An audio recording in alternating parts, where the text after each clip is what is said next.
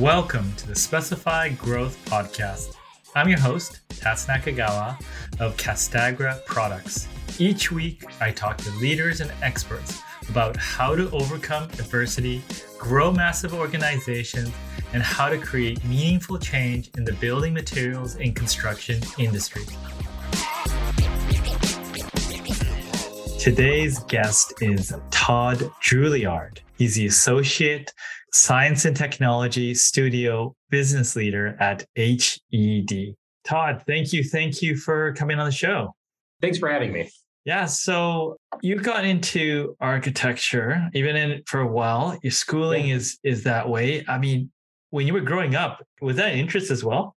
Yes. Yeah, it's funny that, that you mentioned that. I wanted to be an architect since age 10. I, and I don't know why. I didn't know an architect. I really didn't meet one. I just uh, something that uh, one day I decided that I'd like to to look at drawings, and I like you know then I wanted to create them. So you know, starting out uh, draw a house plan or something of that sort. And for a little while, I wanted to design cars. That was another. So maybe that's the art piece of it.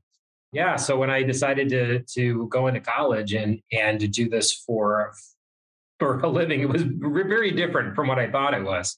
I still liked it. So yeah, yeah. What what did you think it was? What what was it in actuality? Well, you know, you see it on you know TV or whatever, whatever. Mostly, I thought it was that I would be drawing like residential plans for my whole life. You know, and that's all I wanted to do is design homes. And uh, oddly enough, I I haven't done that at all. Hardly a little bit in my career, and it's been a very small part of it. And it's strange because you know i work on massive projects and they're very different. Than than when i was younger too i what i thought it was all done by one person. And i you know you start to to, to realize that it's done by more than one person. Yeah so it was just uh, something that's always been a curiosity and it, it was great that i got to turn it into to a career. Yeah absolutely. And i noticed that you you kind of and i'm not sure how it uh, comes, but you kind of focus on the science and technology area. How did that sort of evolve? I'm based in the Detroit, Detroit Lake area. So, so the like automotives have always been a big part of our work around here. And what happened is just I kind of stumbled upon working on more technical type of project, like R and D labs, and you know larger like industrial work that had a more technical part of it uh, stamping plants and paint shops and all kinds of things of that sort a little more of like the technical side uh, like of the business. And then i was like able to do some work in mission critical as well. So you know data centers and those type of more call them more um you know like where the building becomes a machine type of thing. It's been but that's been kind of what what got me into this and and kept me here Yeah, I mean, when, when you talk about R and D spaces, you're not talking like you know, look at the catalog. Which one do you want? I mean, how does that begin? It could go in. Yeah, so it's you know you have to kind of like understand the business and understand uh, the like user needs, right? You know, you wouldn't design a like a metal fab lab differently than you would, let's say, like a hydrogen lab, or not that we design the actual like machines that go inside, but a lot of times, you know, what the building needs to react to the process. And that's where it's been kind of like a sweet spot for us and for myself. Yeah. What what goes into thinking through, like for instance, a environment in which ideas flow and things happen? Like what what sort of things that i mean obviously it's client dependent but what sort of things do you bring to tables or what you've noticed that go into that type of design? Yeah the biggest part about that is just you know doing the programming piece of it. You know it's a little thing that i like to do it's um you know again it, it's cliched but it's designing from the inside out right? What's the use like of the building and then working outward and not caring so much about maybe what size the building is at that point or how it's going to to react. Then i'd like to bring in we are a full uh, service firm so we bring in the mechanical and the like electrical trades to help really build a project that is more collaborative i suppose than than if you were to start maybe with a shell and then kind of start to make it work out. So it's that like inside out like approach I think would be the biggest thing that that we bring to to like the table. The other part about it is there's so many like other things that that, that get involved.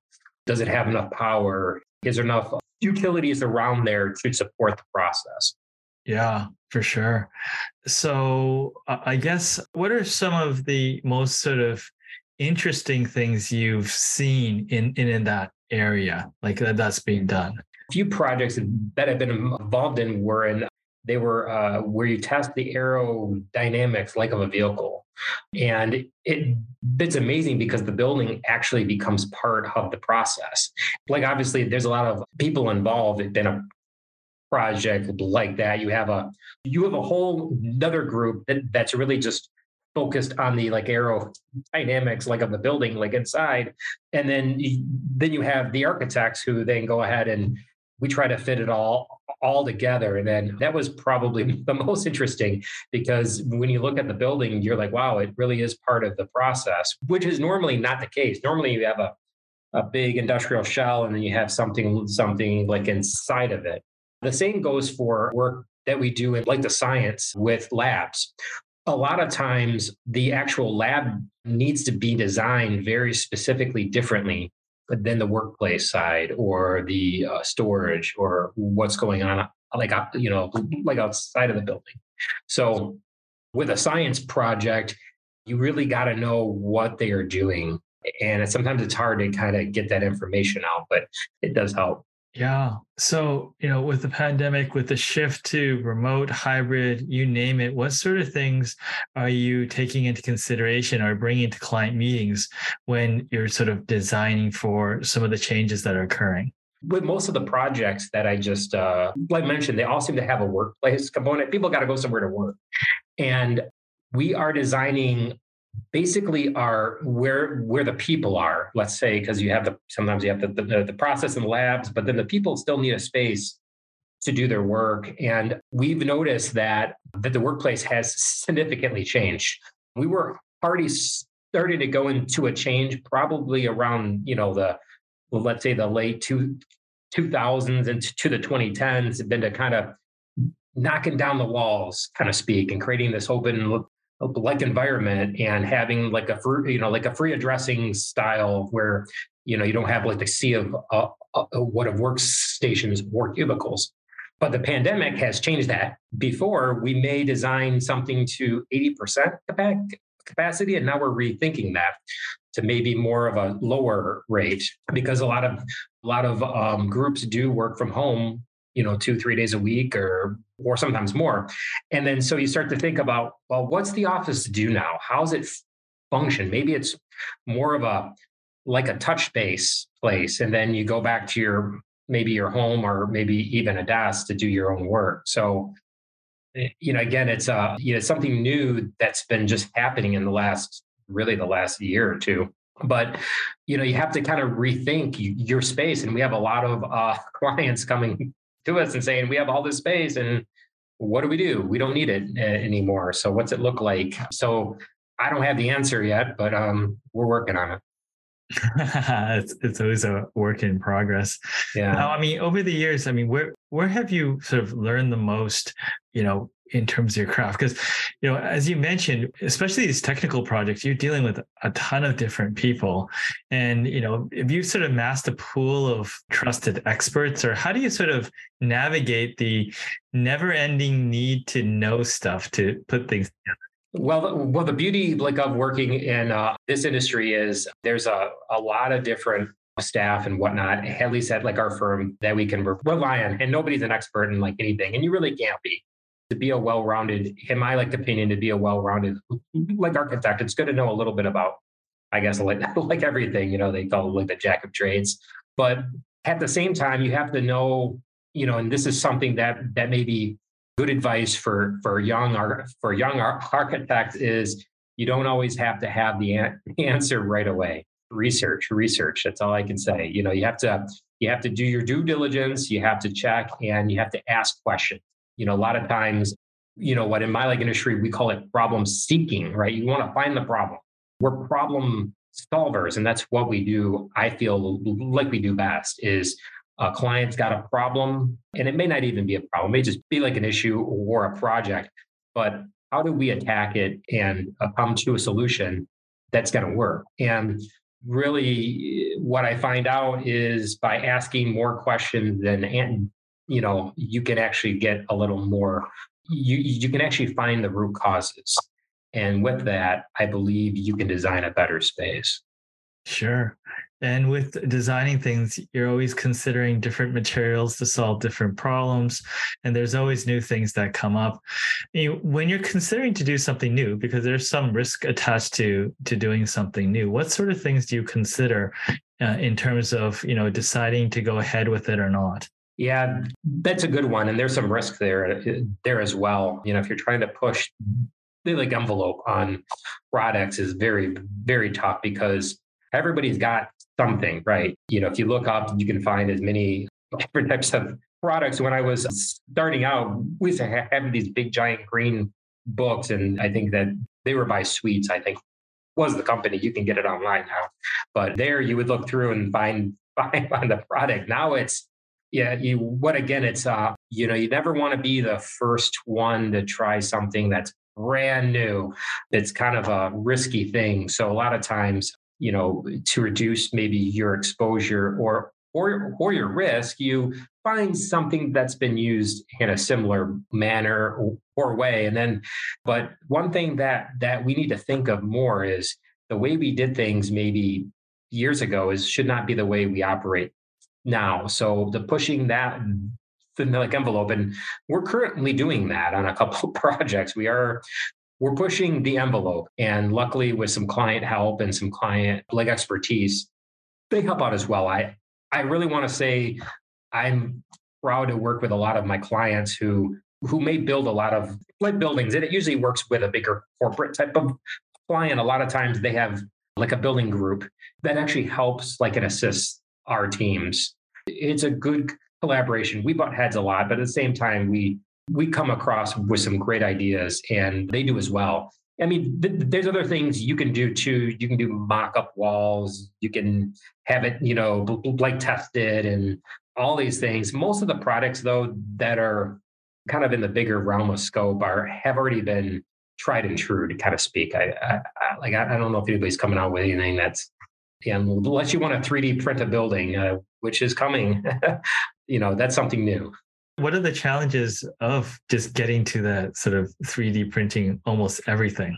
Right now, I know that they there's a uh, well, they, I think with some uh, some some university help, they're actually printing a uh, concrete home in 3D, printing it. So all the you know like all the you know like the parameters like of the walls and all of the pieces are kind of built in little you know it's like a layer of a cake. And and um, I wouldn't be surprised if we see this more and more, just because of the like you know the like automation part of it is kind of like intriguing. Like uh, like I don't think you could ever build anything big scale, at least maybe not in our lifetime. But I think at at some point it's got the viability. I mean, it's definitely taken like over the model. Uh, you know, we used to build these like models like out of uh, plastics and cardboard and all, all these different things. And right now they're 3D printed. You, you really don't have to cut each piece. Like, so it's, you know, it's the optimization really that, that I think is the like intriguing part of that. Sure, absolutely. And in terms of the architecture industry as a whole, what what are the the biggest challenges or the biggest opportunities to improve? Really, I think really the value of the of the architect and the the early planning. A lot of times, you know, we um, we're brought on and it may be kind of too late to make a big impact or uh, or change. And I think that that that architects can do like a better job of helping out, you know, the client in the early parts of a of a project, even if it's just talking about it and to see what is the best approach. I think that the programming piece gets um, re- really pushed down quickly because um, a lot of times they may have a budget or a project that uh, that they need to get like off, the ground. Another thing that I think that you know the architects we could do better at is our, our collaboration with the contractors. And eh, most of my successful projects, we've worked very closely as a team with the contractor and not have this two, you know, us versus them mentality rather than going in as a team. I found that that's a better approach and it, it alleviates a lot of the questions and the problems that's that tend to you know that tend to pop up. But again the owner is a big part in that too. So so you can like like almost start to see this triangle effect right where it's owner architect and contractor kind of living in one one piece and really the goal of building a successful project that that's built well it's built to scope it's not over budget and it's uh, you know and you know you kind of create you know like a successful piece of architecture which i think is important. So really getting like like how did that role like well we can't you know do that type of work or we don't want to team up with the contractor i think is depending like on the project is the wrong approach yeah. In your opinion, what do you think drives the decision around, you know, what architectural firm gets selected over another? Yeah, I think it's mostly again, I think that's uh, you know, you know what it what you have to follow follow like the money trail and it tends to go right to the owner. How they select an art, uh, architect is mostly based off of how they really view the profession and what they see in it again, uh, um, you know, you know, I'll go back to to the most successful projects are the ones where it was a team approach rather than a you know sealed competitive bid. Uh, nobody knows the project well. It's it, could be a very loose plan or a loose like RFP. Whereas if they hired an architect earlier on, it could have been a little more concrete and, and a little less like ambiguous.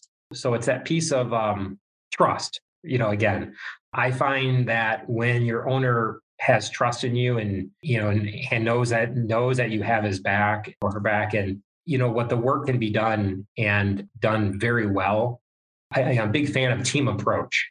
And you know if we can go we go into the, the uh, like the project like as a team owner architect and if the contractor's on board that's great too. I always felt it's always been a better approach yeah. So, is your opinion? It's uh, the difference between what one firm being selected for a project or not sounds like it's relational and things that you can do to build trust via maybe past projects or just anything in works and and stuff that you've done. Yeah, I mean, I truly am a, uh, a true believer that there's the right architect for the right project for the right client, and and you know, and trying to find that. I mean, we're you know uh, we're not alone, and um, I would uh, feel feel that most firms would, would would would feel the same way. I mean, certain firms and like our like architects specialize in a certain uh, and you know they're really good at it, and that's great. And we need to support that. That's important. Yeah, you know, just sort of going back to when you first started architecture, would you have done anything differently, or would you have given your younger self any any tips coming through? Some of the best advice i think i've uh, i've already said some of it is ask questions. You know question what you're doing why you're doing it. Don't be afraid uh, to make a mistake. Not not not again. Yeah i've had many sleepless nights when i was you know even now and even when i was younger of like oh boy i'm gonna not do this right. And you know somebody's going to be upset. You know it's most of the times no it, you know people people like understand you know so you know because if you don't make a mistake you may not learn uh, like a good lesson there. So uh, another piece of advice would be to make sure this is more like on the people who supervise give somebody a chance. You might be surprised. I was very fortunate early in my career to have a to you know to have a lot of uh, leeway and a lot of responsibility and i loved it I wouldn't take that back. So, to, you know, to have responsibility early in your career only makes you a better, like at your craft, right? You know, the, you know, to try to push it. Sure, absolutely. Is there anything that I did not ask you, but you wanted to cover?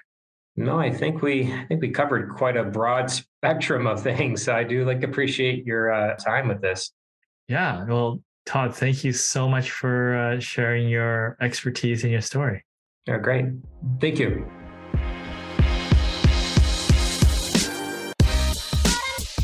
Thank you for listening to the Specify Growth podcast today. Make sure you check out youtube.com forward slash tats talks for video of today's podcast. Hit the subscribe button for upcoming episodes.